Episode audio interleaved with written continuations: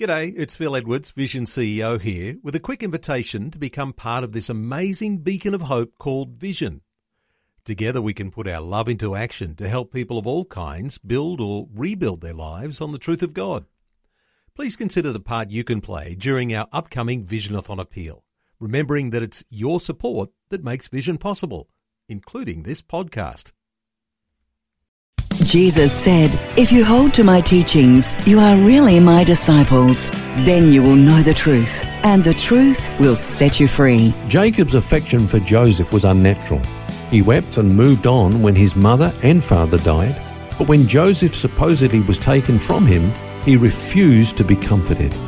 Today we would call this codependency.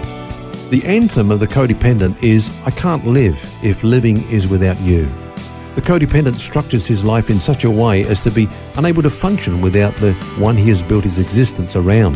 The codependent is so convinced that his happiness hinges on another person that he no longer lives as an individual identity. The codependent has a constant fear of being rejected by the person he has become attached to. He fears being abandoned, betrayed, or outlived by them. In order to get or to keep the person they believe that they cannot live without, they become masters of control, manipulation, and domination. Dear friend, we were not created to be codependent or even independent, but Christ dependent. And living Christ dependent lives enriches every other relationship we have.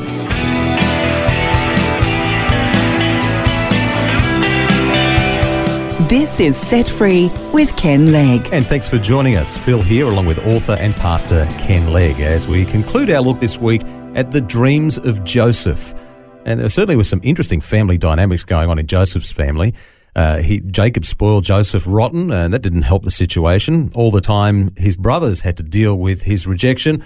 Must have been an interesting family to be in, Ken. Yeah, and I don't think that codependent is too strong a word to use here for, for Jacob because when Joseph was taken from him, he died on the inside. Yeah. It's interesting to note in the Bible that after Joseph was taken down to Egypt, the focus is actually upon Joseph. He recovered and he moved on and was involved in God's program and purpose, but Jacob stood still. Now, the world calls it codependence, the Bible actually calls it idolatry. Uh, Joseph was given a place in Jacob's life which was reserved only for God the one that they love becomes an idol to them. That's the, the tragedy mm. with codependency. The relationship becomes the mainspring of their lives. We sometimes take one of the most precious things that God has given, that's human relationships, and feed off those in such a way that they become God to us. Problem is that the codependent looks for perfect love from imperfect sources. You're not going to find it, are you? Not going to find it. You know, we get unrealistic expectations in relationships, forgetting that people are only human.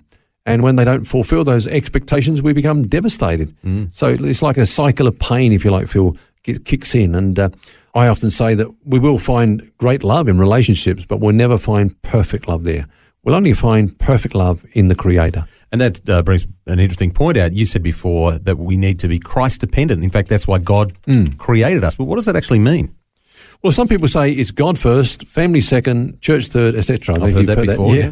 yeah. I prefer to look at it in another way. It's Christ in the center of all that we have and all that we do. The normal Christian life is not one of independence or codependency, but Christ dependence. Now, when we live life this way, He enriches everything we have, yeah. including our relationships. So it's a life of abiding in Christ. This means learning to be connected to Jesus in a vital way every moment of every day. He's the vine, we're the branches. Jesus said, Without me, you can do nothing. So this is normal. You and I are not the source of our wisdom and our power and our life. Thank God for that. Yeah, but, but neither are others to us, you know.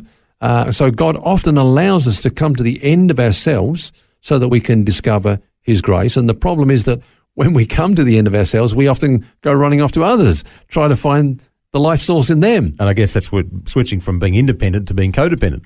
Exactly. But then we find that when we start being codependent in relationships, they too start going wrong. Now, what Joseph's brothers did to Joseph, of course, was inexcusable. But the way that Jacob responded is equally indefensible when you think about it. I mean, someone's hurt you, then they're responsible for that hurt. But if you're still hurting after months and even years, then that's your choice. The person who gets hurt is human, we could say, but the person who gets bitter has got something wrong in their heart. So mm. what ha- happened to Jacob was the fault of his sons. They did that to him. But what he let it do to him in the long run, we could say, was his choice, his own choice. So, what exactly did it do to him?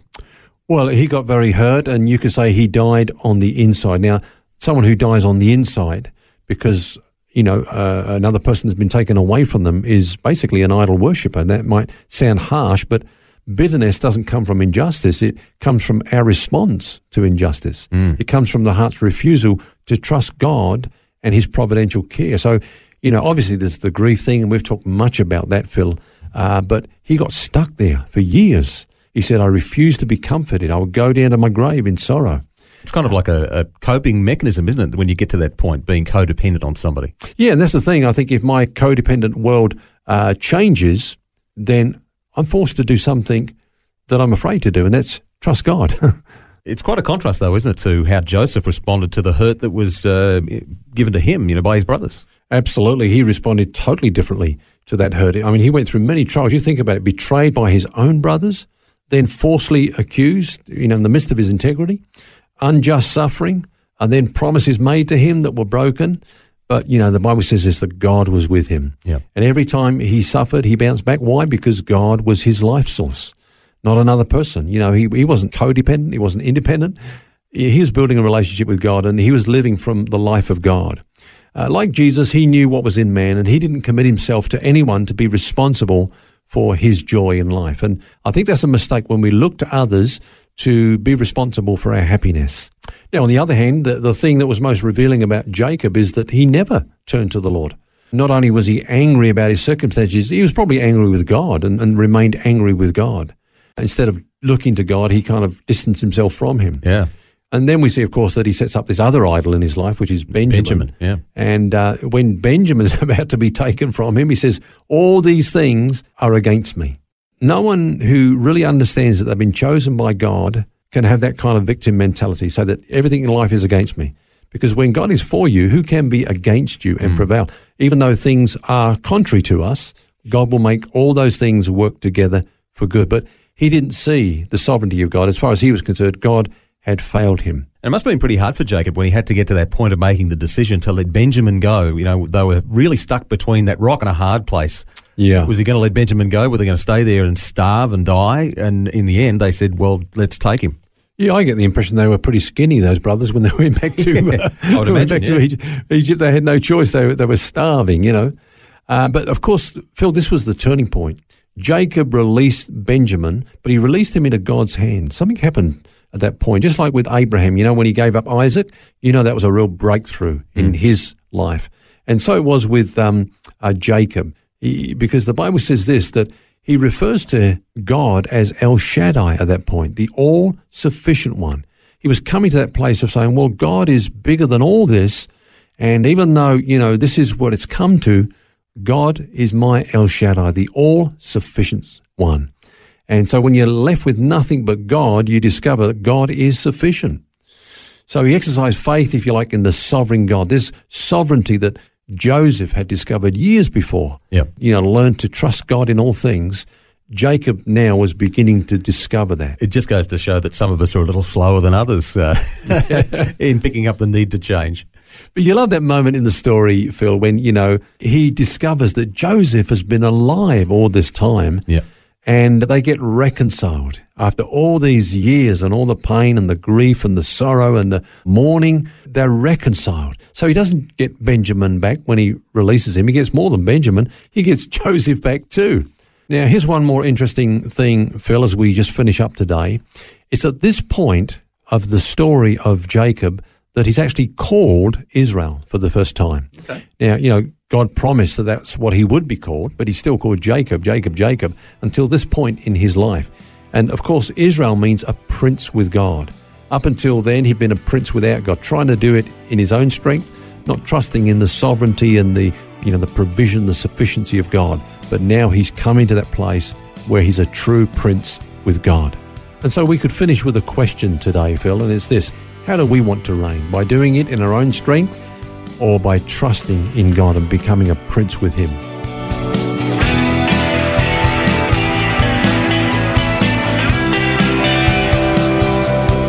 Well, that brings us to the end of our series this week. Hope you can join us next week when we start a brand new one. Until then, remember you don't have to carry that baggage. God wants you to be set free. For books, DVDs, small group studies, and other resources from Ken Legg and details about Ken's ministry, visit the Vision Christian store at vision.org.au. That's vision.org.au.